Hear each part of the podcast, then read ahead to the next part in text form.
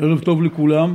אנחנו בסדר הקבוע שלנו לומדים ליקוטי מוהר"ן לפי הסדר והגענו לתורת ט"ו וכמובן ברוח הימים האלה התקופה חסרת תקדים שאנחנו נמצאים בה במיוחד היום שהכריזו לכולם להישאר בבית ואסור התכנסויות והחנויות סגורות ו-70-80 אחוז מהמשק מושבת זאת כמובן תקופה מיוחדת שאף אחד מאיתנו לא היה בה מעולם ובעצם כולם מבולבלים מההנהגה של המדינה ועד אחרון האנשים ולכן בזמן הזה אנחנו כמובן כולנו רוצים חיזוק ועידוד ואפשרות להכניס איזה פשר במאורעות כדי לייצר לנו כוח ולהמשיך.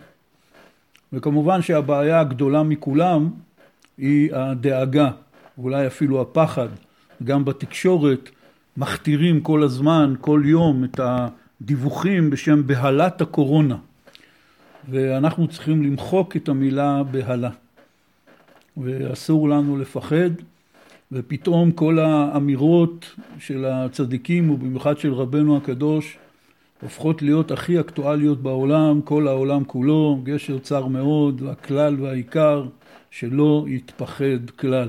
ומה יותר גשר צר מהמצב שאנחנו נמצאים, וכפי שאמרו רבים בפירוש של האמרה הזאת של רבנו, שכל העולם כולו גשר צר מאוד, ואמרו שאחד האפיונים של גשר צר מאוד זה שכל אדם עובר בו לבד. כלומר הגשר הוא צר ויש שם מקום למעבר רק של אדם אחד.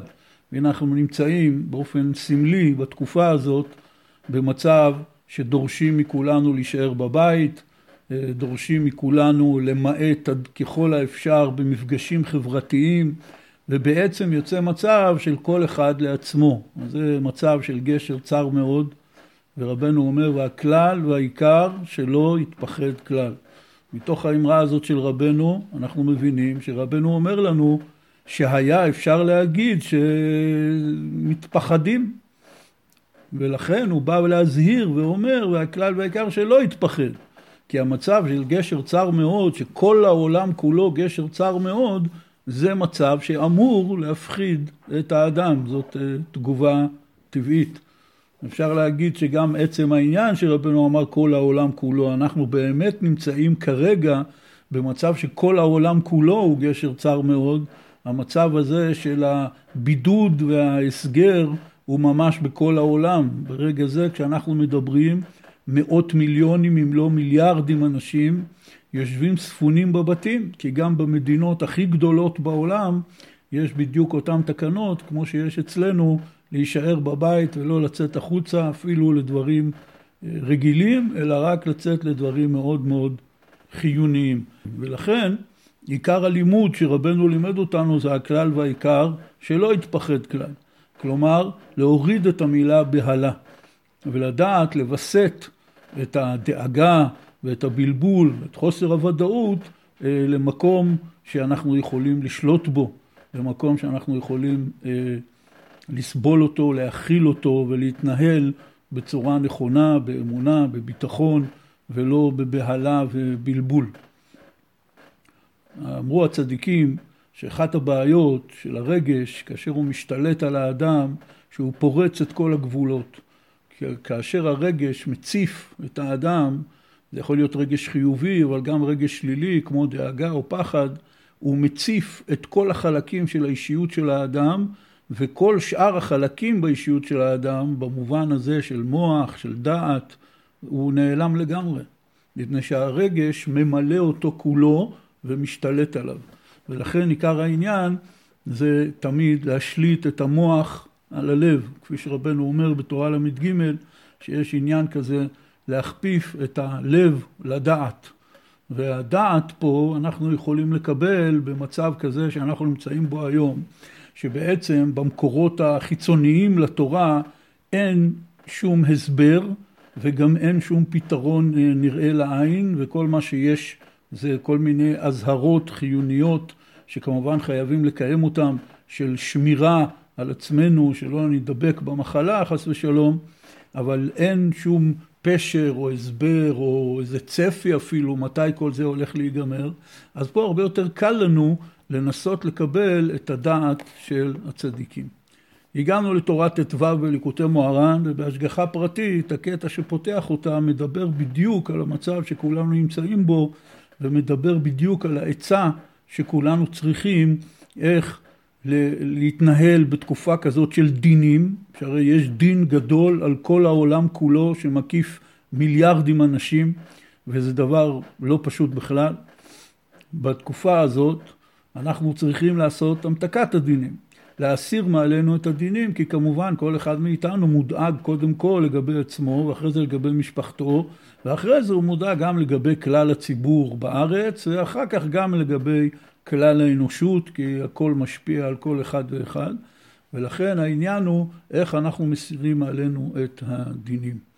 ורבנו מדבר בתחילת תורת ט"ו אה, על העניין הזה של היראה. רבנו בכל התורה הזאת בעצם מדבר שצריך להעלות את היראה לשורשה. בתורה הקודמת, תורה י"ד, שלמדנו כאן לפני כמה שבועות, לפני פורים, רבנו דיבר שצריך להעלות את הכבוד לשורשו.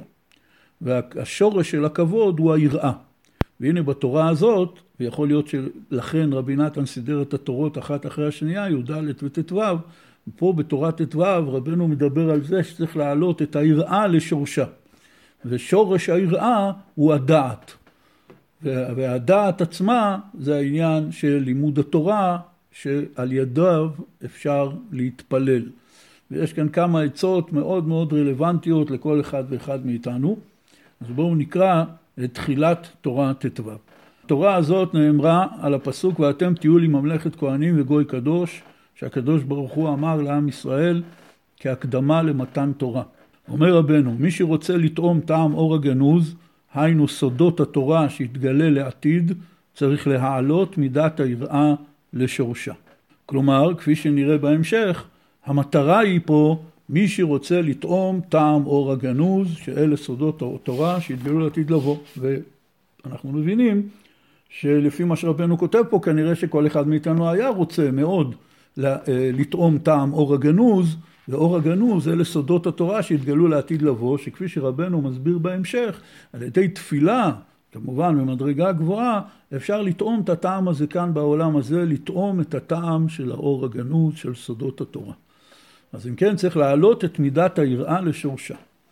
אומר רבנו, ובמה מעלין את היראה? בבחינת משפט. כמו שכתוב, מלך במשפט יעמיד ארץ. וארץ הוא בחינת יראה. כמו שכתוב, ארץ יראה ושקעת. היינו שישפוט את כל עסקיו, כמו שכתוב, יכלכל דבריו במשפט, היינו שישפוט וידין בעצמו כל עסקיו, ובזה יסיר מעליו כל הפחדים, ויעלה בחינת יראה, ברא ונקייה, ותישאר אך יראת השם, ולא יראה אחרת. אם כן רבנו אומר לנו כאן, כתוב במשלי מלך במשפט יעמיד ארץ. וארץ זה יראה, כי כתוב ארץ יראה, כל המהות של הארץ זה יראה. אומר רבנו, המשמעות של זה באופן מעשי, היינו שהאדם ישפוט את כל עסקיו, כמו שכתוב, יכלכל דבריו במשפט. היינו שישפוט וידין בעצמו כל עסקיו, ובזה יסיר מעליו את כל הפחדים, ויהיה לו יראה ברא ונקייה שהיא יראת השם. כלומר, אם האדם לא שופט את עצמו, אומר רבנו, שופטים אותו מלמעלה, ולכן הדרך של האדם להסיר מעליו את כל הפחדים, את כל הדינים, זה על ידי שהוא שופט את עצמו בכל עסקיו, יכלכל דבריו במשפט. כלומר, גם האדם, הפסוק הזה כמובן נאמר באופן עקרוני, שצריך לכלכל דברים במשפט. אבל אומר רבנו, אתה צריך להתחיל לחיות במשפט.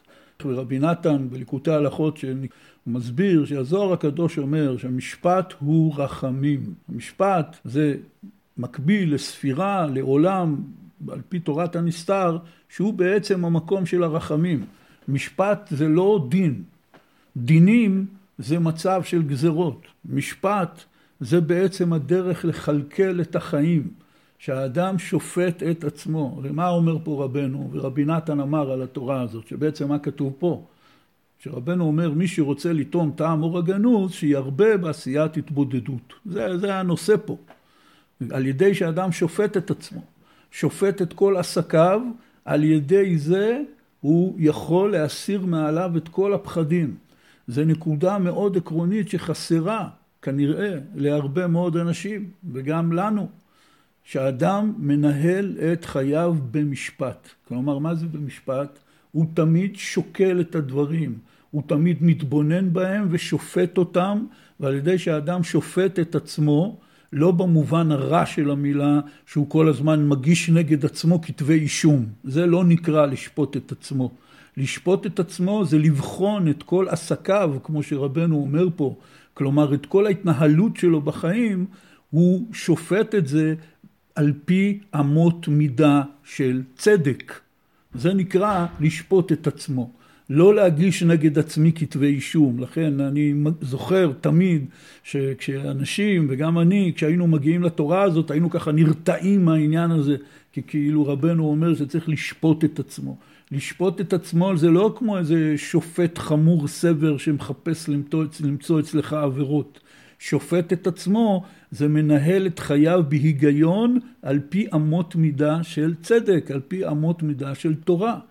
כפי שהרמב"ם כותב את זה בהלכות תענית, שכל העניין שכאשר באות גזרות וצרות על הציבור, אז הציבור צריך לחזור בתשובה ולהתחיל לתקן את מעשיו. וזה כמובן התגובה היהודית הטבעית למצב שבו אנחנו נמצאים, והקדוש ברוך הוא עשה לנו את זה מאוד קל, במרכאות, מפני שבאמת אף אחד לא יודע איך זה התחיל ואף אחד לא יודע איך זה ייגמר ומה שבין שזה התחיל לבין שזה ייגמר התקופה שאנחנו נמצאים בה בפועל זה רק תקופה של חששות. אין שום מידע מסודר וברור מה התרופה לזה כמה זמן זה ייקח. זה מצב קלאסי שרואים פה שהקדוש ברוך הוא בא וטלטל את כל העולם. ובתוך כל העולם הוא גם טלטל כל אחד ואחד מאיתנו ולכן התגובה היהודית הטבעית היא חשבון נפש. חשבון נפש, עוד פעם, לא במובן של להגיש נגד עצמי כתבי אישום, אלא להתחיל לבדוק את עצמי על פי מערכת הערכים שאני אמור לחיות לפיה. וזה העניין המרכזי פה בעניין של לשפוט את עצמו. אומר רבנו, על ידי שאדם ישפוט וידין בעצמו את כל עסקיו, בזה יסיר מעליו כל הפחדים, הוא לא יצטרך כבר לפחוד משום דבר, מפני שהוא ברגע זה עושה את המשפט, וכפי שרבנו ימשיך בהמשך, ויסביר לנו שהיראה לפעמים מתלבשת בכל מיני דברים חיצוניים כדי לטלטל את האדם ולכן הוא צריך לייצר לעצמו משפט תוצרת עצמית כמו שרבנו אומר ישפוט וידין בעצמו כל עסקיו. במובן הכי פשוט וכפי שרבי נתן מעריך בזה בלקוטי הלכות מסופר שפעם שאלו את רבי אברהם בן רבי נחמן מה זה העניין הזה של משפט, שרבנו מזכיר בכמה וכמה תורות בליקוטי מוהר"ן, שאדם צריך להגיע לבחינת משפט. אז רבי אברהם בן רבי נחמן אמר לו, למי ששאל אותו, לדקדק בקופקה של חברו. קופקה זה המטבע הקטן של הכסף הרוסי, לדקדק בפרוטה של חברו. כאן מתחיל מבחינת משפט, לבדוק את עצמך האם בענייני הכספים והיושר המחויב על פי התורה, האם אין לך כמה דברים שאתה יכול לשפר ולהתנהג בצורה יותר נכונה על פי התורה, וכמובן שזה מתחיל קודם כל בזה שאדם ילמד את הלכות התורה כדי שהוא ידע בכלל איך הוא צריך להתנהג. כפי שכתוב בספרים, בדיני ממונות יש לכל אחד מורה הוראה פרטי שיושב לו בתוך הכיס ומתיר לו הכל. לכן הדבר הראשון זה שהאדם יקבל על עצמו להתחיל ללמוד את הלכות התורה בכל הדינים והמצוות שהם בין אדם לחברו ועל ידי זה הוא ידע בכלל במה הוא צריך, איך הוא צריך להתנהג ואז הוא גם יתחיל לשפוט את עצמו ולראות אם הוא מתנהג לפי אמות המידה האלה ויתחיל לתקן את עצמו. רבנו אומר פה כך כי אם, אם אין דין למטה יש דין למעלה שזה מדרש של חז"ל אם האדם לא שופט ודן את עצמו בעצמו, אז אין דין למטה, ואז נהיה דין למעלה. וכששופטים את האדם במשפט דילעילה, במשפט שלמעלה, אזי הדין מתלבש בכל הדברים. וכל הדברים נעשים שלוחים למקום לעשות בזה האיש משפט כתוב. כמו שאמרו חז"ל, למשפטיך עמדו, שזה פסוק, למשפטיך עמדו היום כי הכל עבדיך, אז למשפטיך עמדו, אזי הכל עבדיך. לעשות דין, בזה האדם. כלומר, זאת גמרא במסכת נדרים, שכאשר האדם עומד למשפט, אז כל הדברים בעולם הופכים להיות עבדי השם ושלוחים של השם כדי לעשות במשפט רחמנא ליצלן. וממילא יוצא שאם האדם לא שופט את עצמו, ואז אין דין למטה, לא שופט את עצמו עוד פעם, אולי נרחיב בזה קצת כפי מה שנראה במחשבה על העניין, שאדם לא שופט את עצמו זה פירוש שהוא תמיד רוצה לזרום בסבבה. לא מתאים לו לשפוט את עצמו. גם כשהוא עושה התבודדות, הוא מעדיף לשיר, הקדוש ברוך הוא, אנחנו אוהבים אותך, או לבקש אין ספור בקשות על כל מה שחסר לו בחיים, והוא לא עושה את הדבר המרכזי, והוא יישוב הדעת וניסיון לבחון את עצמי, לעשות חשבון נפש, בצורה הפשוטה והברורה ביותר, איפה אני עומד, איך אני מתנהג וכולי. יש שיחה מפורסמת מרבנו שמובאת בהתחלה בהשתפכות הנפש, אני לא זוכר כרגע את המקור, שמישהו שאל את רבנו איך עושים התבודדות. אז רבנו אמר לו, אתה אומר, ריבונו של עולם, רחם עליי, איך ייתכן שאני אמשיך ככה לחיות את ימיי? מה יהיה עם התכלית? כלומר, האדם מתחיל להסתכל על החיים שלו ומתחיל לשים לב לדברים שהם לא בסדר בחיים שלו. אם זה במצוות שבין אדם למקום, אם זה במצוות שבין אדם לחברו, אם זה במצוות שבין אדם לעצמו, ובכל הדברים האלה אומר הקדוש ברוך הוא, איך ייתכן? אני לא יכול להמשיך לחיות ככה, איזה מין חיים אלה? אני חי בלי טעם, בלי ריח, בלי דין וחשבון, בלי כלום. הוא עושה לעצמו דין וחשבון, הוא עושה יישוב דעת, והוא מסדר לעצמו משפט פנימי יומיומי בהתבודדות באופן כזה יש דין למטה. אבל אם אין דין למטה אז נהיה דין למעלה ומתחילים לבוא עליו כל מיני צרות ובעיות שהרי לכולנו היו צרות גם לפני התגלות נגיף הקורונה בעולם וכל אחד יש לו את הדברים שלו בחיים שצריכים תיקון ושיפור. כל דבר ודבר הופך להיות שליח כדי לעשות באדם דין חס ושלום זה יכול להיות מכתב מהעירייה או מהבנק, או בעיות עם הבעל הבית, או בעיות בעבודה, וכן הלאה על זה הדרך. בעיות של הילד במוסד החינוכי שהוא לומד, בעיות בשלום בית, אה, דליפה בגג, בעיות עם הגז, כל מיני דברים, אין ספור דברים, הופכים להיות שליחים של משפט. ולכן אומר רבנו, כאשר האדם שופט את עצמו, הוא מוריד מעצמו את כל הפחדים האלה, את כל הצרות האלה שנשלחות מכל מיני מקומות אה, בלתי צפויים.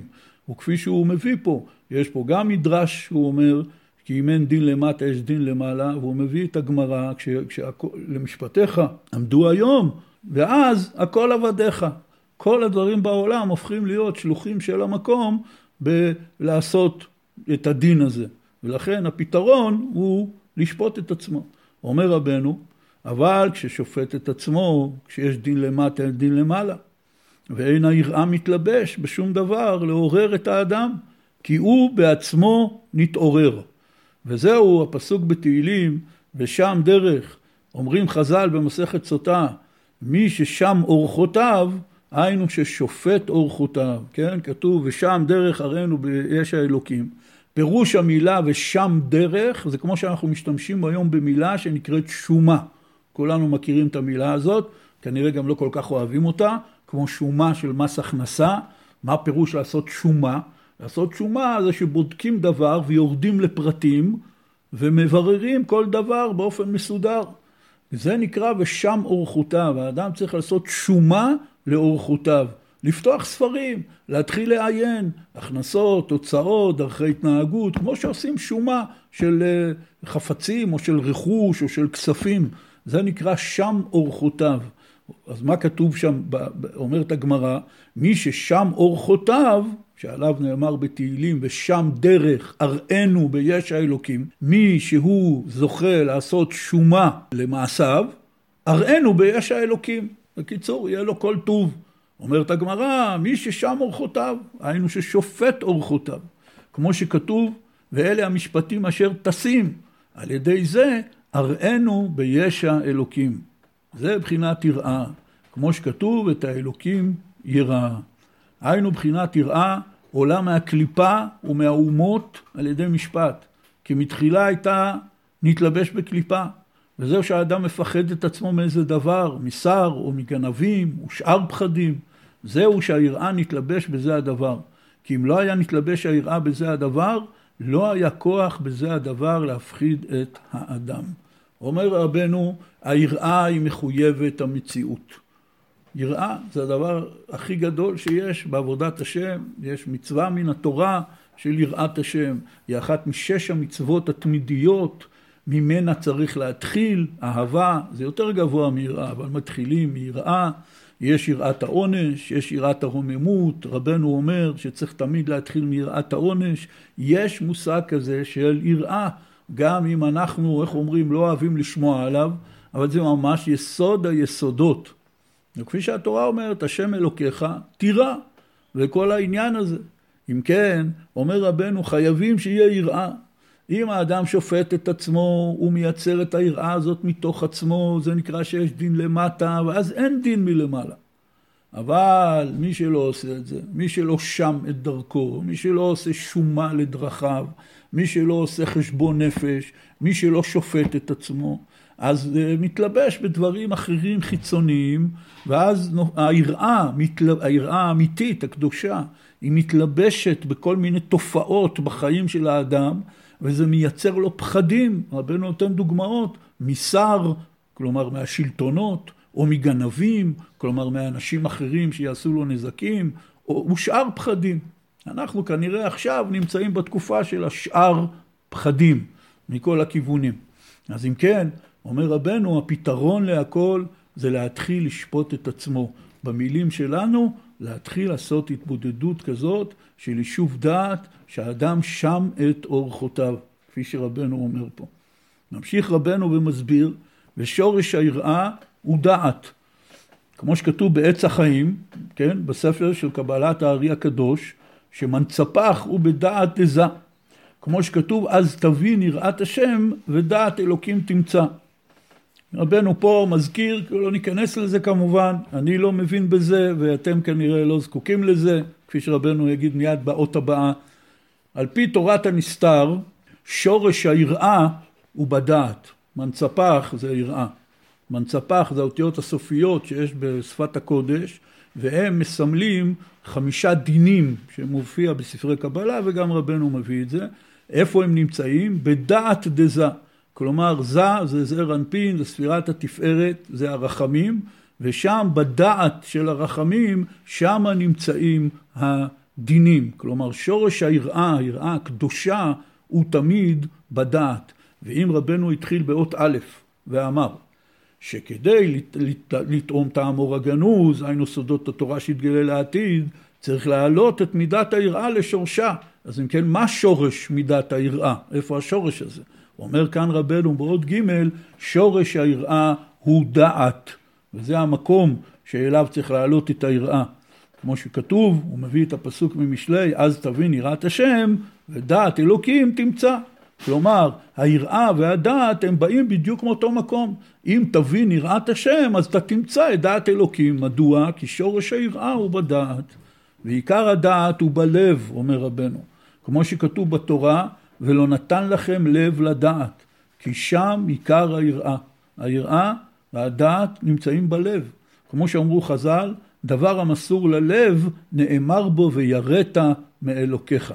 שזה גמרא מאוד מפורסמת, שרש"י מביא אותה כמה וכמה פעמים בפירוש החומש, שיש לנו פה עיקרון מאוד מאוד יסודי ועקרוני, שכל מקום שהתורה אומרת ויראת מאלוקיך, זה דבר המסור ללב. מה הכוונה, הדבר המסור ללב? זה רק אתה והלב שלך והקדוש ברוך הוא יודעים איפה אתה נמצא בדבר הזה. זה לא, אי אפשר לראות את זה מבחוץ.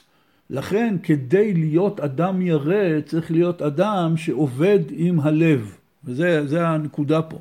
ואומר רבנו, מה פירוש שהדעת היא בלב, היראה היא בלב? הוא מפרש לנו את זה באופן פרקטי. היינו שידע ממי יתיירא. היינו ליראה את השם הנכבד, יראת הרוממות. וזאת כמובן נקודה עקרונית ועצומה, במיוחד בימים האלה שאנחנו נמצאים. האדם צריך לתת לעצמו דין וחשבון ממה הוא פוחד. אני רוצה לשתף אתכם בסרטון ששלחו לי של הרב דוב זינגר, שיהיה בריא, שהוא כרגע חולה בקורונה, חזר מארצות הברית, חולה, הוא מאושפז, ומתוך האשפוז שלו הוא צילם סרטון, ששם הוא אומר שהוא ברוך השם מרגיש טוב, והוא מתחיל להסביר את כל ההתבוננות הפנימית שלו בתוך המצב הזה, שזה כמובן מצב לא פשוט וגם מצב של פחד.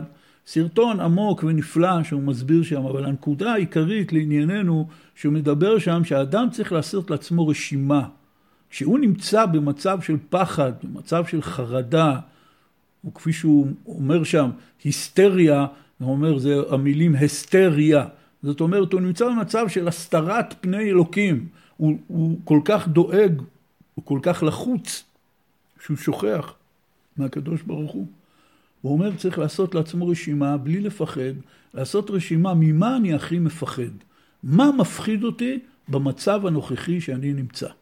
כולנו יודעים, הרשימה ידועה במצב הזה, כמובן, אחד פוחד להידבק במחלה, או שמישהו יקר לו יידבק במחלה, אחד אחר פוחד מהנזק המיידי שיש לכל אחד ואחד מאיתנו מעבר למחלה ולנגיף, שזה המצב הכלכלי הבעייתי ביותר, שכולם, כל המשק, כל האנשים במדינה נכנסים אליו, וכמובן אדם פוחד מזה, הוא פוחד מה, מה יהיה, מה זה הרי השאלה הכי פופולרית כמובן בימינו, כן? מה יהיה?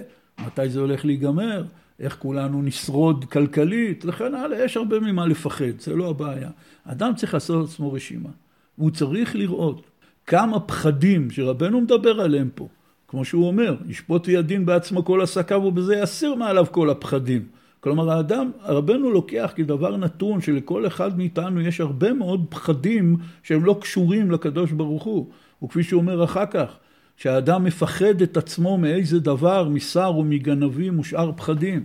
האדם צריך להתבונן ולראות ולהודות לעצמו בלב שלם וביושר, שעיקר הפחדים שלו זה מדברים שלא קשורים, איך נגיד בעדינות, למידת היראת שמיים. וכל אחד מאיתנו כנראה יותר מפחד משומת מס הכנסה מאשר משומת אה, יישוב דעת בהתבודדות, איפה אני בלימוד התורה או בשמירת הלשון. וזאת בעיה מאוד רצינית. וכפי שכתוב על רבן יוחנן בן זכאי, שהוא שכב על ערש דווי, ותלמידים שלו אמרו לו, רבנו, ברכנו, ומי היו התלמידים של רבן יוחנן בן זכאי? כל גדולי ישראל, התנאים הכי גדולים שהיו בכל הדורות, הם לא היו סתם אנשים פשוטים כמובן. אמר להם, יהי רצון שיהיה מורא שמיים עליכם כמורא בשר ודם. יהי רצון שתזכו לראות מהשם יזברך כמו שאתם מפחדים מבני אדם. אמרו לו, רבינו, עד כאן, ככה אתה מחזיק מאיתנו, זה כל הברכה שאתה נותן לנו, שאנחנו נפחד מהקדוש ברוך הוא כמו שאנחנו מפחדים מבני אדם? אמר להם, כן, ככה זה, זה המצב של האדם. ככה אנחנו עם רשימת הפחדים שלנו, כמו שרבנו אומר פה, לפחד משר או מגנבים ושאר פחדים. זה העניין.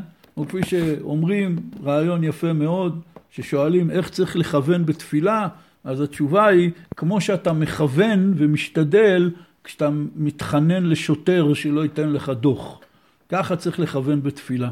כאשר האדם נמצא שבא שוטר והולך לתת לו דוח של איזה 500 שקל, האדם הוא כל כולו מרוכז כרגע רק בעניין הזה, משקיע את כל המחשבה והרגש וכושר הדיבור שלו בנאום נלהב ונמלץ לשוטר, לנסות לשכנע אותו שלא ייתן לו דוח. ואם היינו מכוונים בסיטואציה כזאת, כמובן זה לא חייב להיות שוטר עם דוח, זה יכול להיות אה, פקיד בעירייה עם הנחה לארנונה, או פקיד בנק ולשכנע אותו שייתן לך הלוואה, או כל מיני דברים מהסגנון הזה. אם אנחנו היינו מתפללים בכוונה כזאת, כמובן התפילות שלנו היו נראים, נראות אחרת לגמרי. אותו דבר אומר לנו רבן יוחנן בן זכאי, זה ביראה. כולנו יכולים לדבר על יראת שמיים, אבל בסופו של דבר אנחנו מפחדים משר או מגנב או משאר כל מיני דברים, כמובן הרבה יותר. וכל זה לא בא כדי חס ושלום להעמיד אותנו באור נלעג, או לרדת עלינו, או למצוא בעצמנו נקודות לא טובות, אלא ההפך הגמור. זה אומר שהתורה הקדושה, שבכתב, שבעל פה, וכל הצדיקים, וכל הנביאים, וכל החכמים, הם כולם מבינים אותנו ויודעים שזה המצב האנושי הטבעי, וכל מה שאנחנו צריכים לעשות זה להתחיל להשתלם ביראה. איך משתלמים ביראה? אומר רבנו, לשפוט את עצמך, לשפוט את כל עסקיו מהרמה הפשוטה ביותר של עסקים ממש, כלומר יושר בדיני ממונות ובכל מיני עניינים, ועד לכל עסקי חייו בכל תחום ותחום, כמו שאמרנו, בין אדם למקום, בין אדם לחברו, בין אדם לעצמו. וכאשר האדם שופט את עצמו, כפי שאמרנו, וצריך מאוד להדגיש את זה ולהפנים את זה, אין הכוונה כאן להתחיל להגיש נגד עצמך כתבי אישום, זה לא נקרא לשפוט את עצמך. לשפוט את עצמך זה לכלכל דבריו במשפט. המשפט זה האיזון הנכון בין החיים לבין האמת והצדק, זה נקרא משפט. ולכן האדם צריך להצדיק את חייו, להכניס בחייו אמת וצדק. ולכל אחד ואחד מאיתנו, מי יותר ומי פחות, יש חלקים בחיים שלו שלא מנוהלים במשפט, הם לא מנוהלים בדרך נכונה, על פי שכל של אמת וצדק, אלא או ששולט בהם הרגש, או כל מיני עניינים שהם נגד התורה, או תאוות, או דחפים, או עצבים, או כעס, או מה שלא יהיה. ולכן כאשר אני מתחיל לאמת ולהצדיק את חיי, אז אני בעצם עושה עם עצמי משפט, ואומר רבנו, כשיש דין למטה, אין דין למעלה. ואז אין שום גזרות ואין שום שלוחים של המקום, כמו שהגמרא אומרת, שמתחילים להיות שלוחי המקום לעשות דין ומשפט, רחמנא ליצלן, ואז ממילא אדם מסיר מעצמו את כל הפחדים, כמו שאומר רבנו כאן. ואבל פה בסוף עוד ג' אומר רבנו כך, היינו שידע ממי יתיירא, היינו ליראה את השם הנכבד, יראת הרוממות. כאן התחלנו. כל העניין הוא שאומר רבנו להעלות את היראה לשורשה, שורש היראה זה הדעת, ועכשיו הוא מפרש לנו את זה באופן הכי מעשי ופרקטי. כי כמובן יש פה רעיונות עמוקים מאוד בסודות התורה, בתורת הנסתר, כפי שהוא בעצמו הזכיר, מקבלת הארי. אומר רבנו, הפירוש של כל דברי הקבלה האלה, זה ששורש היראה בדעת, פירושו שידע ממי יתיירא. כלומר, האדם צריך לעשות לעצמו דין וחשבון ממה הוא מפחד, באמת. כי כמובן כל אחד מאיתנו, ככה לימדו אותנו מגיל צעיר, לפחות את הבנים והגברים, לצאת גיבורים, ואז מישהו אומר לו, מה, אתה מפחד? אומר לו, מה קרה לך? אני לא מפחד משום דבר. שזה כמובן אחד השקרים הכי גדולים שאדם יכול להוציא מהפה שלו. הוא מלא פחדים ויראות. ביניהם גלויות וברורות, ביניהם נסתרות ברמות של פוביות וטראומות, אדם מלא פחדים. והתיקון של זה, שאדם ידע ממי יתיירא, זה, זה לא בא ברגע אחד. אין כפתור שאפשר ללחוץ עליו ועכשיו פתאום יש לי יראה. בדיוק כמו שאין כפתור כזה שאפשר ללחוץ עליו ופתאום יש לי אהבה. הרי זאת השאלה ואולי קצת יותר נפרט פה. יש מצווה בתורה, כמו שיש מצוות יראת השם, יש מצוות אהבת השם. וכל גדולי ישראל, גדולי מוני המצוות, שואלים פה שאלה הלכתית, לא איזה רעיון או וורט אה, של מוסר. שואלים שאלה הלכתית, איך אפשר לצוות על אדם לאהוב משהו? במנגנון הנפשי האנושי אין דבר כזה שאתה יכול לאהוב בפקודה. אם לדוגמה אדם לא אוהב לאכול קישואים, אי אפשר לצוות עליו לאהוב קישואים, אין כזה דבר. אפשר לצוות עליו לאכול קישואים, זה כן. אבל אי אפשר לצוות על אדם להרגיש משהו. וכמובן שהשאלה הזאת הולכת על, גם על מצוות האמונה וגם על מצוות האהבה וגם על מצוות היראה. וגדולי עולם, מגדולי הראשונים הקדמונים, כולם שואלים את השאלה הזאת. איך אפשר לצוות לאהוב או לראות? איך אפשר לצוות על אדם להאמין במשהו? הלב האנושי לא מסוגל לייצר את הפעולה הזאת. זה לא נמצא בכלל ב, ב, באישיות של האדם שיכול בפקודה לייצר רגש. או שהרגש בא, או שהוא לא בא. אפשר לצוות עליו לעשות דברים. מסבירים כל מוני המצוות. הפירוש ההלכתי המעשי של מצוות אהבת השם זה להיות עסוק בדברים שמביאים את האהבה. ואם היא תבוא או לא, זה כבר לא בידיך. אתה צריך להיות עסוק כל הזמן בדברים שמביאים את האהבה לשם. כפי שהרמב"ם מסביר בהלכות אהבה, לא ניכנס לזה עכשיו. אותו דבר זה במצוות היראה. אתה צריך להיות עסוק בדברים שמביאים את היראה. היינו שידע ממי יתיירא. לעשות את הבירור הזה, ממה אני מפחד בפועל, או ממה אני אמור לפחד, בעיקרון, מהשם יתברך, את זה אני בהחלט יכול לעשות. וחוץ מזה שצריך להיות עסוק בדברים שמביאים את האהבה ודברים שמביאים את היראה, צריך להתרחק מדברים שמקלקלים את אהבת השם, ויש כאלה רבים מאוד. כל אהבה חיצונית שהאדם אה, משתקע בה, היא כמובן מרחיקה אותו מאהבת השם, כי זה לוקח לו את כל המשאבים ואת כל האנרגיה של כוח האהבה. אותו דבר זה בכוח היראה. כשאדם מתחיל להשקיע את עצמו בלפחד מכל כך הרבה דברים, זה מרחיק אותו מיראת השם. כי האנרגיות והמשאבים של כוח היראה שלו בנפש, הם מבוזבזים על כל מיני אלף דברים אחרים. ולכן, אדם צריך להיות אדם בוטח, אדם אמיץ. וכפי שרבנו אומר באחת התורות שלו, האומץ הוא בלב. להיות גיבור זה גיבור בלב. אם אנחנו, זה נגיד ככה בסוגריים, אנחנו רגילים תמיד לצייר לעצמנו כל מיני גיבורי על, אנשים בגובה שני מטר עם שרירים מפחידים, מצוידים בנשקים, זה הכל שטויות של סרטים מצוירים. אם אנחנו נתבונן ונראה ונקרא על כל האנשים לדוגמה בארץ שזכו באותות גבורה, כמו אה, עיטור הגבורה או עיטור המופת או עיטור העוז, אנחנו, אני מניח שנראה שכולם היו אנשים פשוטים כמונו, לא גבוהים במיוחד, לא בריונים במיוחד. מה שהיה להם, היה להם לב אמיץ, זה מה שהיה להם. אותו דבר, כאשר אני בא להתגבר על פחדים, אני צריך לחזק את ליבי. כשאדם, לדוגמה, יש אנשים שהם מפחדים להיות בבית, מפחדים שיבואו גנבים. אז הוא מתחיל להשקיע במנעולים, במצלמות אבטחה, בכל מיני פטנטים שאמורים לשים אותו בתוך מבצר. אבל באמת עיקר ההשקעה צריכה להיות מעבר למנעולים אה, סטנדרטיים ולתקן את הלב שלו, שהלב שלו יהיה אמיץ וימשיך ויפסיק לפחד, מפני שאין שום ביצור ומיגון שיכול לעזור לך. ועכשיו אנחנו רואים את זה בתקופתנו, זה שיש אה, למדינה שאנחנו חיים בתוכה, וחוסן כלכלי וחוסן ביטחוני ומה שלא יהיה, זה לא עוזר נגד הפחד הנורא הזה ששוטף עכשיו את כל העולם בדמות של נגיף. אפילו לא יודעים ממה מפחדים, יודעים שזה לא טוב. הפחד הזה שוטף את כל העולם, והדבר הזה מראה שעיקר האומץ צריך להיות בלב, מפני שאין שום דרך אחרת לעבור את התקופה הזאת במינימום נזקים, הרי עיקר הנזק הוא הדאגה, הפחד, החוסר ודאות. כמות החולים, אפילו במדינות שיש שם התפרצות נוראית של המגפה, לא עולה על כמה עשרות אלפים לפי הדיווחים שאנחנו יודעים. בארץ, נכון לערב שאנחנו מדברים בו, ויהי רצון שזה לא יעלה, חולים בארץ כרגע בקורונה 300 ומשהו איש. אז, אז הכוונה היא פה לא מגפה במובן הזה שיש לנו עשרות אלפי או מאות אלפי חולים ויהי רצון שלא נגיע לזה. אבל עיקר העניין הוא פה, עיקר הנזק הוא הפחד, הוא הדאגה מכל הבחינות, ברמה האישית, ברמה המשפחתית, ברמה הכלכלית, ברמה הלאומית, דברים לא פשוטים. ממש מתערערים כל מוסדי ארץ, כפשוטו ממש.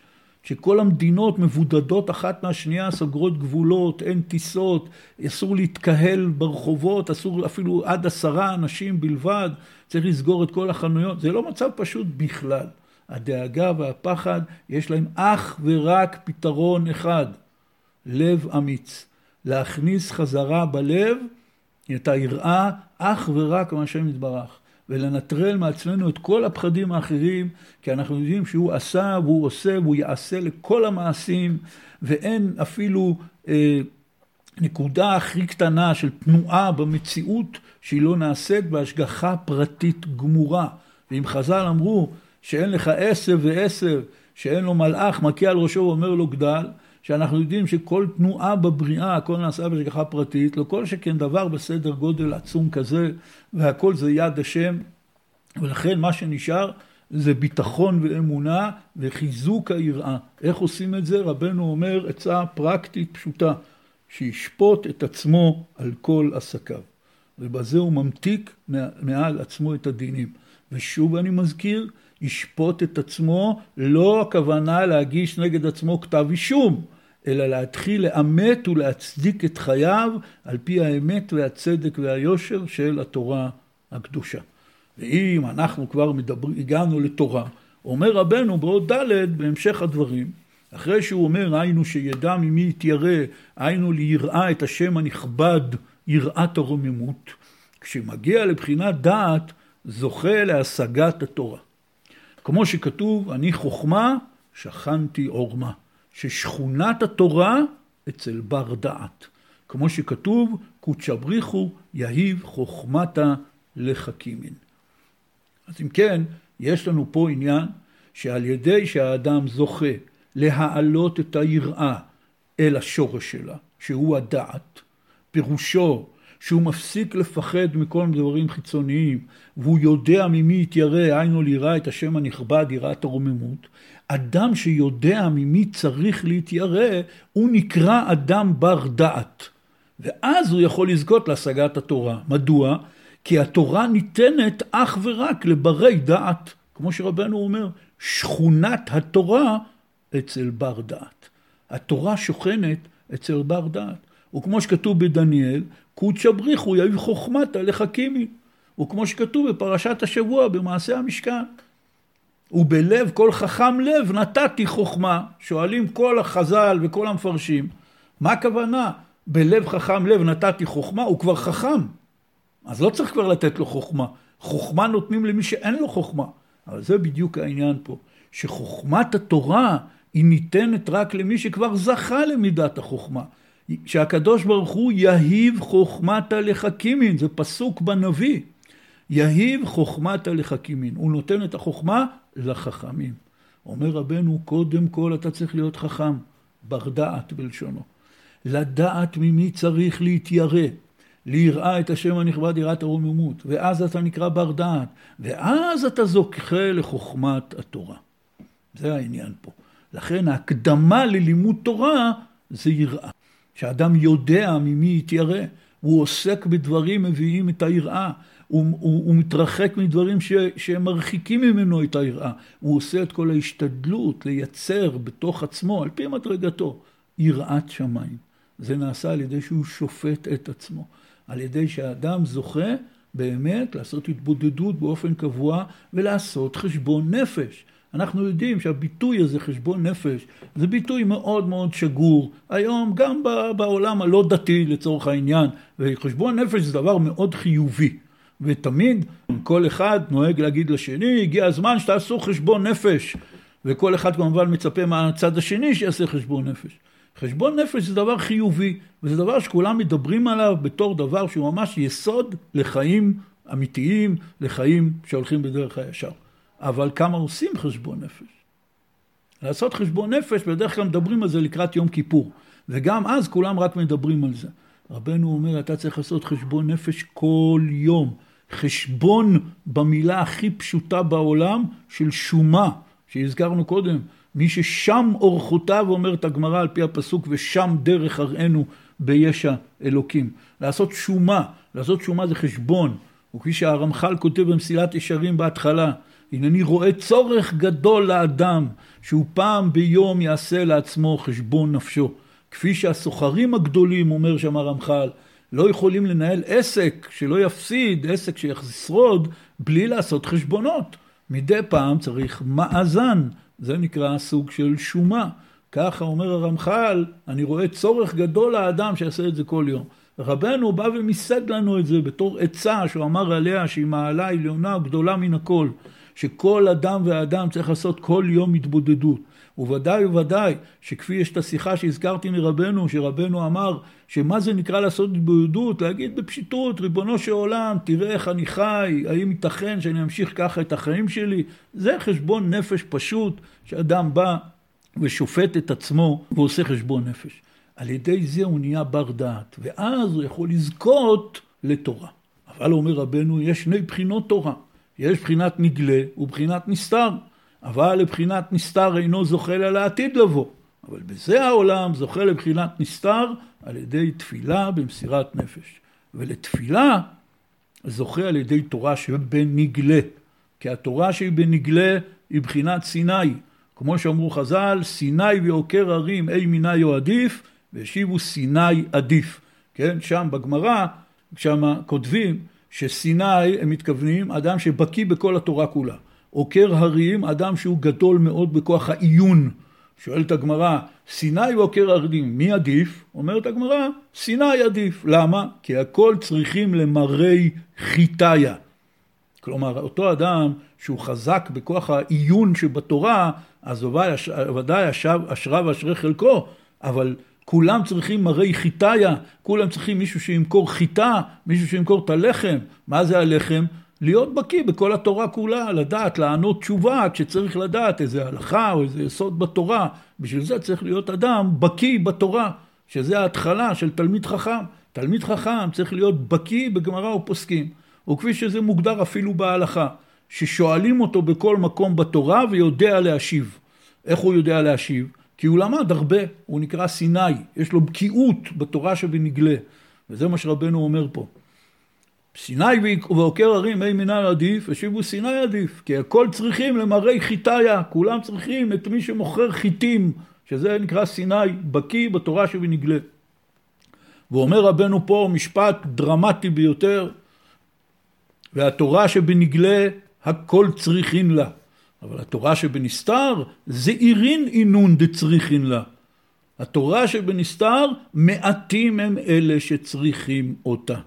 ומורנו ורבנו רב לוי יצחק בנדר תמיד שהיה מלמד את התורה הזאת היה תמיד מדגיש פה את הדיבור וכמובן הרבה אברכים וחסידים וצעירים שהיו לומדים קבלה היו מאוד מתרכזים אבל הוא היה מדגיש את העניין הזה שרבנו אומר חוכמת הנסתר זה עירין אינון דצריכין לה מבחינת הצרכים של עם ישראל קודם כל יהודים צריכים את התורה שבנגלה וחוכמת הנסתר זה ליחידי סגולה אין, אין אף אחד שחולק שהתורה שבנסתר היא פנימיות התורה, היא החלק המעולה שבתורה, היא החלק הכי חשוב שיש בתורה, זה ודאי, אין בזה שום ספק. אבל חוכמת הנסתר זה עינון דצריכין לה, הדגש על המילה צריכים.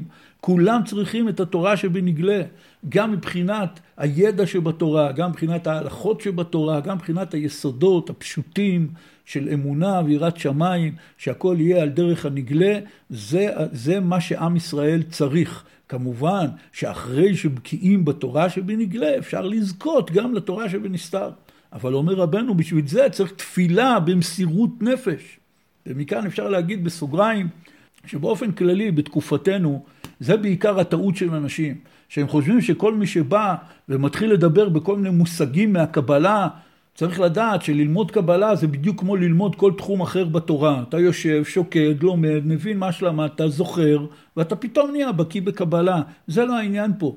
לא קשה יותר להבין קבלה מאשר להבין חשבונות מסובכים בגמרא במסכת יבמות. עיקר העניין הוא שכדי באמת שמדברים על גודל קדושת ונחיצות תורת הנסתר, צריך להיות בשביל זה במדרגה עליונה בעבודת השם. צריך להיות אדם זך וטהור וקדוש. וכפי שכתוב במפורש בהקדמה של רבי חיים ויטל, עץ חיים ולשאר ההקדמות, שכל מי שלומד קבלה מכיר אותה, ומתעלמים ממנה באלגנטיות, מפני שיש שם כאלה דרישות כדי להיות אדם שראוי ומוכן ללמוד תורת הקבלה, שזה ממש מדרגה של יחידי סגולה, של צדיקים מאוד מאוד מאוד גדולים. אומר רבנו, כדי לגלות באמת את התורה שבנסתר, צריך תפילה במסירות נפש. תפילה במסירות נפש זה מדרגה עליונה מאוד בעבודת השם. כל אחד מאיתנו יכול לזכות לה, להגיד אולי איזה שני פסוקים מהתפילה במסירות נפש, וגם זה צריך הרבה הכנה וזכות. אבל ודאי ודאי להתפלל את כל התפילה במסירות נפש, כלומר להתפלל את התפילה כאילו אני מתפלל את התפילה הזאת ומת. זה נקרא מסירות נפש. אנחנו, אם יש לנו קצת סידורים אחרי התפילה, אנחנו כבר הדעת שלנו טרודה ומתפללים בשביל לצאת ידי חובה. תפילה במסירות נפש זה מדרגה עליונה בקדושה. על ידי זה אפשר לזכות לתורה שבנסתר. אלא מה רבנו רוצה להגיד פה? רבנו אומר, צריך את התורה שבנגלה. ובחינת סיני, שזה הבחינת תורה שבנגלה, כמו שאמר בשורה הקודמת, ובחינת שפלות, כמו שאמרו חז"ל, שהניח הקדוש ברוך הוא כל ההרים, ולא נתן התורה אלא על הר סיני. וחז"ל אמרו שתפילת השפל אין, אין נמאסת. כמו שכתוב לב נשבר ונדכה, אלוקים לא תבזה. ועל ידי תפילה שבמסירות נפש, שמבטל כל גשמיותו ואין גבול, וכשאין גבול, אז היכול להשיג התורה של העתיד, שהיא אינה, אינה גבול ואינה נתפסת בגבול.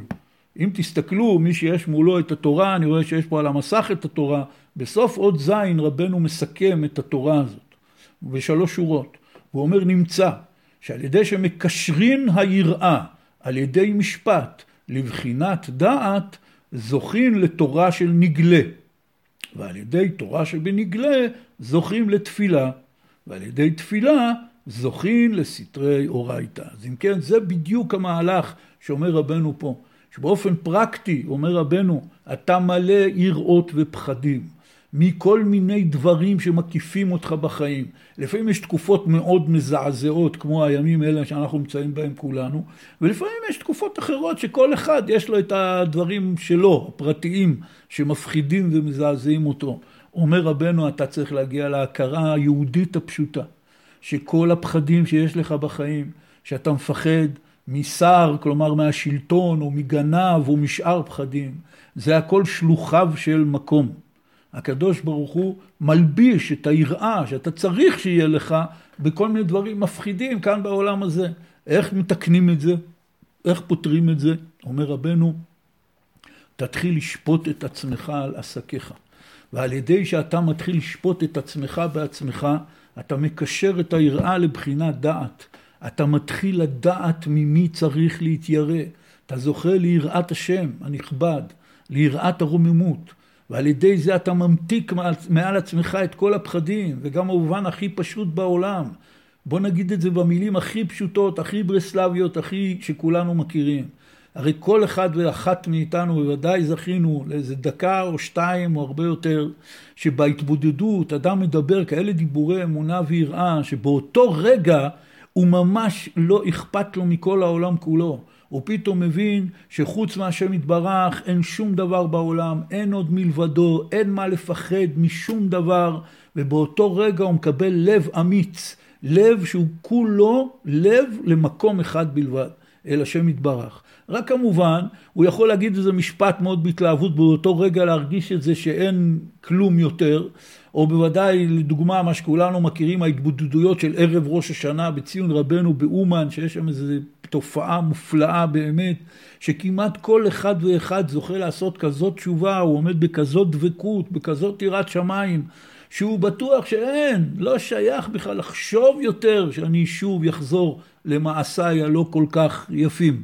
אבל זה עובר, לפעמים זה עובר אחרי דקה, לפעמים זה עובר אחרי שבוע, בכל מקרה זה עובר.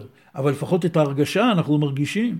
זה בדיוק העניין של רגע שבו היראה מקושרת עם הדעת ואין שום מקום לשום פחד אחר. אבל כאשר היראה לא קשורה לדעת, כל מהדורת חדשות, כל סרטון מפחיד ששלחו לי על הקורונה, כל דבר כזה יכול להכניס אנשים ממש לפחדים והיסטריות. ולכן צריך להתחיל לבדוק ממי אני מתיירא, כמו שרבנו אומר כאן במילים מפורשות. ועל ידי שהוא מקשר את היראה לדעת, הוא זוכה לתורה שבנגלה. ועל ידי, כן? ועל ידי התורה שבנגלה, האדם זוכה לתפילה במסירות נפש, ואז הוא יכול לזכות לאור הגנוז, לטעום אור הגנוז, סודות התורה שהתגלו לעתיד לבוא. מה זה התורה שבנגלה? זה אחד הדברים המרכזיים שכל אחד ואחד מאיתנו צריך עכשיו, בימים האלה, להתחזק בהם מחדש. בעניין הזה של תורה שבנגלה. כי ברוך השם לכולנו יש זמן, כולנו יושבים בתוך הבית, אין עבודה, אין לימודים, אין שום דבר. כל אחד בוודאי יכול להוסיף עוד קצת לימוד. תורה שבנגלה, כל אחד לפי מדרגתו. אצל אחד יכול להיות שיש לו את כל הכלים ואת כל הכישרונות של תורה שבנגלה זה שהוא ילמד את כל סוגיות התורה, הגמרא בעיון, להלכה, עם טור ובית יוסף וכל הפוסקים. זה אפשרות אחת. ויש אנשים שהם לא בנויים לזה כרגע, לא מסוגלים ללמוד גמרא או דברים אחרים. כל אחד ואחד מאיתנו יכול לקבל על עצמו ללמוד פרשת השבוע עם רש"י, שזה אחד הלימודים המובחרים והמשובחים ביותר בתורה. ורבי נתן כותב לבן שלו בימים מתרופה, שזה צריך להיות לימוד יומיומי קבוע, יסוד ברזל. ללמוד פרשת השבוע עם רש"י, זה דבר אחד. כל אדם יכול ללמוד משניות עם קהתי, כל אדם דובר עברית שיודע לקרוא יכול ללמוד את זה, ישב וילמד עוד משנה ועוד משנה, ואולי אפילו פרק ביום, אולי אפילו פרק וחצי ביום, ואז הוא יכול לגמור את כל המשנה בשנה. אדם משקיע את עצמו בתורה עם רש"י, במשנה, וודאי וודאי בלימוד העיקרי שרבנו דיבר עליו, הוא לימוד הלכה, שכל אדם צריך לחדש את עצמו מההתחלה בלימוד הלכה מסודר מספר אחד מתחילתו עד סופו כפי שרבנו רצה ואמר שהלימוד צריך להיות באופן כזה שאדם מתחיל ספר וגומר אותו ואז עובר לספר הבא. ועל ידי הדבר הזה זה דבר נפלא מאוד. ועוד סוג של לימוד תורה שאני יכול להציע, במיוחד בימים האלה, שזה הרבה צדיקים דיברו מזה, ומי שלומד בזה ממש רואה נפלאות, שזה ללמוד תהילים עם רש"י. להגיד תהילים, כולנו אומרים. ללמוד תהילים עם רש"י, כנראה מעטים מאיתנו לומדים. יש היום תהילים המבואר כזה ואחר, מתחת לכל שורה, כמו יסוד מלכות, או תהילים המבואר, והתהילים המפורש, זה דברים נפלאים, זה עוזר מאוד באמירת תהילים. אבל לשבת וללמוד את תהילים עם רש"י זה ממש לימוד התורה, ואחד מלימודי התורה הכי מתוקים שיש בעולם. נסו ותיווכחו ותראו ישועות. ואני רוצה אה, לסיים בקטע שכותב רבי נתן בעיקרון תורת ט"ו, שקראנו ממנה ארבע, ארבע אותיות הראשונות, יש עליה רק שתי הלכות בליקוטי הלכות. הלכה אחת בהלכות תפילין, שזה הלכה מאוד מאוד קצרה של עמוד, והלכות אה, הרשעה ג' בחושן משפט חלק א', והלכה נפלאה ביותר, שרבי נתן מעריך שם מאוד, גם לגבי הלכות הרשעה בחושן משפט, גם לגבי בין המצרים, ומעריך מאוד לגבי קידוש בשבת, דברים נפלאים ביותר, אבל אני רק רוצה לקרוא קטע אחד באות ה' בהלכות הרשעה הלכה ג'. אומר רבי נתן, וזה שביקש דוד המלך עליו השלום, שופטני השם וכולי. זה בתהילים מזמור ז', ובתהילים מזמור י"ז הוא אומר מלפניך משפטי יצא. מלפניך משפטי יצא, הוא מבקש מהשם יתברך תשפוט אותי. במקום אחר, בתהילים קמ"ג, אומר דוד המלך, אל תבוא במשפט את עבדיך. וכמו שהקשו רבותינו ז"ל, יש כאן קושייה. במקום אחד דוד המלך אומר, שופטני השם, מלפניך משפטי יצא. אני מבקש ממך שתשפוט אותי. במזמור אחר הוא אומר, אל תבוא במשפט את עבדיך. שכנראה אנחנו עם הפסוק הזה הרבה יותר מזדהים. אז יש פה קושייה, רבותינו ז"ל הקשו את הקושייה הזאת. מסביר רבי נתן ואומר ככה, על פי הנעל, כל מה שהוא הסביר לפני כן, מיושב היטב על נכון. כי דוד המלך עליו השלום ביקש שיהיה משפטו מהשם יתברך בעצמו. כמו שכתוב, שופטני השם, מלפניך משפטי יצא. ואז בוודאי יהיה המשפט ברחמים ובחמלה גדולה, אבל לא יתלבש המשפט חס ושלום בשאר דברים. וזהו אל תבוא במשפט את עבדיך, שהיא בחינה שהשם יתברך בא בהתלבשות, בבחינת הנה אנוכי בא אליך באב הענן, בחינת התלבשות. כי באמת השם יתברך מלוא כל הארץ כבודו, ולית אתר פנוי מיני, כן? אין מקום שפנוי מלוקותו של השם, שזה ציטוט מתיקוני הזוהר. וכשאדם זוכר את השם יתברך ואינו שוכח אותו, אפילו שעה קלה, נמצא שהוא קרוב לשם יתברך תמיד, והוא שופט את עצמו בכל עת לפני השם יתברך בעצמו. ואז משפטו יוצא רק מהשם יתברך.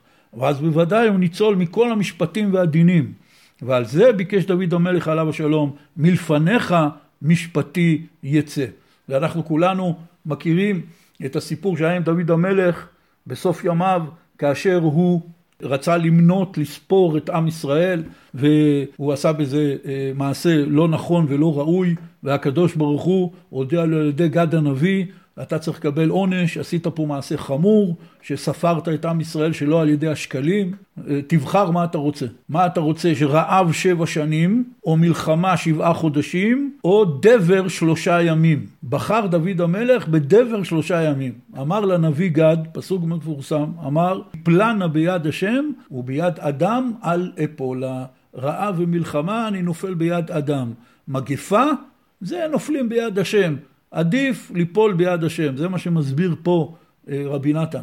שדוד המלך אומר, השם, אני רוצה שאתה תשפוט אותי, ולא על ידי התלבשות של כל מיני דברים ושלוחיו של מקום וכל מה שהסברנו קודם שרבנו אומר בתחילת תורת ט"ו, אלא אני רוצה שאתה תשפוט אותי. ממשיך רבי נתן ואומר, אבל כשאין האדם מתבודד בינו לבין קונו, לחשוב על דרכיו ולשפוט את עצמו על כל דבר, נמצא שהשם יתברך רחוק מבין עיניו. ושוכח חס ושלום לפני מי הוא עתיד ליתן דין וחשבון. וכמו שהוא מתרחק מהשם יתברך, כמו כך, כביכול, השם יתברך מתרחק ממנו חס ושלום. כי כמו שמובא, מפורסם, דברי חז"ל, תעזבני יום, יומיים מאעזבקה. על כל צעד שאתה מתרחק מהשם, אז השם כביכול מתרחק ממך שני צעדים. ואזי בעת שמגיע המשפט עליו, אזי כביכול השם דברך מתלבש את עצמו, הוא בא אליו בדין ומשפט, כמו מי שבא מרחוק ומתלבש את עצמו בלבושים אחרים, שאזי אין האדם מכיר אותו. כלומר, כביכול הקדוש ברוך הוא מתחפש. הוא מתחפש לנגיף קורונה או לכל מיני צרות אחרות, והשם ידבח מתלבש את עצמו ובא אליו בדין ומשפט כמו מי שבא מרחוק ומתלבש את עצמו בלבושים אחרים, שאזי אין האדם מכיר אותו. כמו כן השם יתברך, שנתרחק ממנו על ידי מעשיו, על שלא חישב דרכיו ולא שפט את עצמו בכל עת, הוא יתברך בא אליו במשפט. כמו מי שבא מרחוק בבחינת השם במשפט יבוא. היינו שהמשפט מתלבש בשאר דברים וכנ"ל, ואז קשה להכיר אותו, וצריכים אז להביט היטב להכירו יתברך. אומר לנו רבי נתן, מילים פשוטות ואמיתיות, הוא אומר, אתם רואים צרות בעולם, זה הכל השם יתברך. רק השם יתברך התחפש, ועכשיו צריך להתבונן היטב, ולראות שזה הכל יד השם. ומה שהוא דורש מאיתנו זה לתקן את דרכינו. ואומר רבי נתן, עיקר העניין, ולא סתם רבנו אמר שהתבודדות עם העלה עליונה גדולה מהכל, זה הדבר הראשון שצריך להתחזק בו. מפני שאם אדם מתחיל להתחזק בחשבון נפש, בזה שהוא שופט את עצמו, מאמת את דרכיו, באלף, מאמת מלשון אמת, מצדיק את דרכיו, על ידי זה הוא ממילא ישתפר בכל הדברים האחרים. זה בכלל אין פה שום שאלה. אם בן אדם יש לו ויכוח עם מישהו, אני רוצה לתת דוגמה, סיפור מאוד מפורסם בחסידות ברסלב. הייתה תקופה, בזמן רבי אברהם בן רבי נחמן, כן, בתחילת המאה העשרים, היו שני גדולי אנש באומן, והיה ביניהם ויכוח בכל מיני עניינים של שיטות בעבודת השם, וכדרך ויכוחים כאלה נהיו שתי קבוצות בתוך הקלויז באומן, חלק היו תלמידים של הרב הזה, חלק תלמידים של הרב הזה, כדרכם של בני אדם, ממחלוקת אידיאולוגית זה הופך להיות ממש פירוד לבבות, והיה מצב מאוד לא בריא בתוך כל ה... בית המדרש של חסידי ברסלב. ואז רבי אברהם ורבי נחמן הגיע מארץ ישראל, כמו שהיה מגיע כל, כל שנה, הוא היה מגיע מארץ ישראל לאלול וראש השנה באומן. וכשהוא הגיע, סיפרו לו, תראה מה קורה. עכשיו הוא היה נחשב באמת בכיר אנש, האדם הכי גדול, קיוו שהוא יצליח לעשות שלום. אמרו לו, תראה, יש פה רב פלוני ורב אלמוני, ושניהם היו עובדי השם עצומים, שהיו מתבודדים שעות על גבי שעות, ממש עובדי השם גדולים מאוד. אמר להם, כל המחלוקת זה בגלל ששני הרבנים האלה לא עושים התבודדות. כולם עוד השתוממו, מה זה לא עושים התבודדות? הם היו ידועים בתור מתבודדים שעות ביום, לא שעה ביום. אמרו לו, מה הרב? ודאי שהם מתבודדים. אמר להם, כן, אבל מה ההתבודדות שלהם? כל אחד מהם בהתבודדות אומר, ריבונו של עולם, תראה לכולם שאני צודק. זאת ההתבודדות שלו, זאת התפילה שלו. יש לו מחלוקת בדברי תורה עם רב אחר, הוא מתפלל השם שהאמת שלו תתגלה בעולם וכולם יודו לדבריו. הוא אומר, זאת ההתבודדות שלו, תראה לכולם שאני צודק. אמרו לו, טוב, בסדר, זו תפילה טבעית, הבן אדם מרגיש שהוא הולך עם האמת. אמר להם, התבודדות צריכה להיות, ריבונו של עולם, תראה לי אולי אני טועה. זאת התבודדות. זה נקרא לשפוט את עצמו. לשפוט את עצמו זה תראה לי אולי אני טועה. עכשיו בסיפור הזה כמובן יש מוסר השכל לכל אחד ואחת מאיתנו. לכל אחד מאיתנו יש איזה ויכוח או איזה מחלוקת עם איזה מישהו בעולם. התבודדות, לשפוט את עצמי, זה תראה לי אולי אני טועה. אותו דבר לגבי דרכים שאני כבר התרגלתי אליהם בחיים ואני עושה אותם מתוך הרגל ואני בטוח שזאת הדרך הכי נכונה וזאת הדעה הכי נכונה. להגיד לעצמי תראה לי אולי אני טועה. זה נקרא לשפוט את עצמו. ועל ידי שאדם שופט את עצמו אומר רבי נתן על ידי זה הוא מסיר מעל עצמו את כל הדין המלובש שבו הקדוש ברוך הוא מתחפש ולפעמים אי אפשר להכיר אותו. זה נראה איזה משהו נורא ואיום שלא מבינים. או כמו שהיום כולם אומרים, שמעתי את זה כבר כמה רבנים דרשנים שאומרים שכולם שואלים אותם, מה הקדוש ברוך הוא רוצה מאיתנו? וזו אחת השאלות הכי מצחיקות שיש, אם המצב לא היה כל כך עצוב, אז זה היה מצחיק. מה השם רוצה מאיתנו? תפתח חמישה חומשי תורה, ודברי הנביאים והכתובים, ואת המשנה והגמרא, ואת השולחן ערוך והפוסקים, ושם כתוב בדיוק מה הוא רוצה מאיתנו. רצון השם כתוב בתורה. אתה אומר, נו טוב, ברוך השם, כולנו דתיים. אז אם יש אולי מישהו שהוא חושב שאם הוא יעבור על כל השולחן ערוך והוא, איך אומרים, יוצא בסדר מול כל סעיף, אם זה בדינים של בן אדם למקום, או בדינים של בן אדם לחברו, או בדברים של בן אדם לעצמו, לאשתו, לילדיו, אז איך אומרים שיבושם לו. אבל ההנחה הפשוטה אומרת שכנראה כל אחד מאיתנו יש לו הרבה מה להשתפר ולתקן במה שהשם יתברך רוצה מאיתנו. למה הוא דווקא החליט שבסביבות חודש אה, שבט תש"פ פתאום משתלט על העולם איזו מגיפה מפחידה כזאת שלא יודעים איך היא התחילה ולא יודעים איך היא תיגמר ויצא מזה כל מיני הוראות וכל מיני שינוי כל מוסדות החיים וכל צורת החיים זה אף אחד לא יכול לדעת. אין לנו נביא, אנחנו לא יודעים למה זה התחיל ככה, ולמה לא אחרת, ולמה בזמן הזה, ולמה בצורה הזאת, וזה גם לא צריך אה, לעניין אותנו. הרי עיקר הבעיה, ובזה אני אסיים, אחד, שתי, שתי הבעיות שיש לכל אחד מאיתנו במצב שבו אנחנו נמצאים, זה א', שאין לנו כוח למצב הזה. והבעיה השנייה זה שאנחנו לא מבינים למה. והתשובה הקצרה לשני הדברים האלה, אין לך כוח? יש לך כוח. באדם יש כוחות שמתגלים רק בשעת חירום, שהוא בעצמו המום לראות איזה כוחות יש בו. אחר כך כשהוא מנסה לשחזר את זה הוא לא מצליח. במצבי חירום אדם מוצא בעצמו את כל הכוחות להחזיק מעמד ולהתגבר. וגם כאן אנחנו, ברוך השם, עם מערכת חינוך, מערכת בריאות, מערכת ביטחון, הכל מסודר, מתוקתק, עניינים. זה לא מה שהיה פעם במגפות שלא נדע שכל אחד היה, כמו שאומרים, מופקר לעצמו. אנחנו כולנו, ברוך השם, חיים בתוך מערכת, צריך להודות לשם יתברך על זה, שיש מערכת מסודרת, והנה תראו איזה יופי, השתבח שמו, בצר הרחבת לי, שאפילו בזמן שכולנו בהסגר בבית, אפשר לתת שיעורים, לשמוע שיעורים, בשידור חי, ברוך השם. אז אם כן, יש לנו כוחות, ואנחנו צריכים לגלות אותם. זאת התשובה הקצרה לשאלה הראשונה. שאלה השנייה, אני רוצה להבין מה קורה פה, למה זה? זה לא התפקיד שלך להבין. פשוט לא התפקיד שלך להבין. לפעמים ההורים עושים בבית כל מיני דברים שלילדים נראים נורא משונים. ואז הילד מתחיל להגיד לאבא או אמא, אבל למה? למה אתם עושים ככה? למה זה ככה? וההורים מבינים שהוא אין לו כלים כרגע להבין את זה, או שזה בכלל לא מעניינו להבין את זה, ואומרים לו, זה לא עניינך, תעשה מה שאומרים לך, פעם תבין, לא עכשיו. אותו דבר זה כאן. התפקיד שלנו זה לא להבין למה. לכן, רבותיי, כל דקה שאנחנו מבזבזים על כל מיני הסברים, אם אמיתיים או שרלנתניים, על פי הקבלה, למה זה קורה ככה, ומה זה בגימטרי הקורונה, ומה זה בגימטרי הנגיף, ולמה התחיל מסין, כי הם אכלו עטלפים, וכל מיני ניתוחים של המציאות, שאין לנו מושג אם הם לא פיברוק של איזה שרלטן, או יכול להיות דברי אמת, מה זה משנה? זה לא נותן כלום.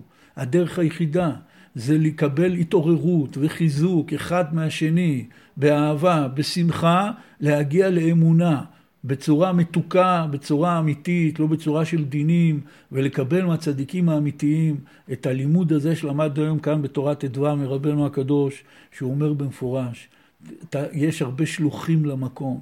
והיראה מתלבשת בדינים חיצוניים. תתחיל לשפוט את עצמך, לשפוט את עסקיך, ועל ידי זה אתה, אם יש דין למטה, אין דין למעלה.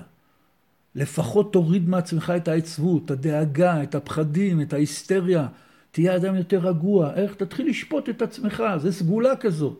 תשפוט את עצמך, לא יבואו הדינים מלמעלה. על ידי זה תזכה להיות בר דעת. כי תדע ממי ראוי להתיירא. אין ראוי להתיירא, לא מדברים שאתה רואה בעין והם נורא מפחידים, ולא מכל מיני עתיד מבהיל, כמו בזמננו עכשיו. ברגע שהוא יודע ממי להתיירא, הוא נהיה בר דעת. כשהוא נהיה בר דעת, הוא זוכה לתורה שבנגלה. על ידי תורה שבנגלה הוא זוכה להתפלל במסירות נפש, ועל ידי זה הוא זוכה לטעום טעם של האור הגנוז של סודות התורה שהתגלו לעתיד לבוא. השם יעזור שכולנו ניקח את הדברים לתשומת ליבנו ונזכה לקיים את זה ונזכה לעבור את התקופה הזאת בחיזוק, באמונה, בשמחה, בלי להישבר, בלי להתייאש ושיהיו באמת ישועות גדולות לכל אחד ואחד מאיתנו, לכל עם ישראל ולכל באי עולם.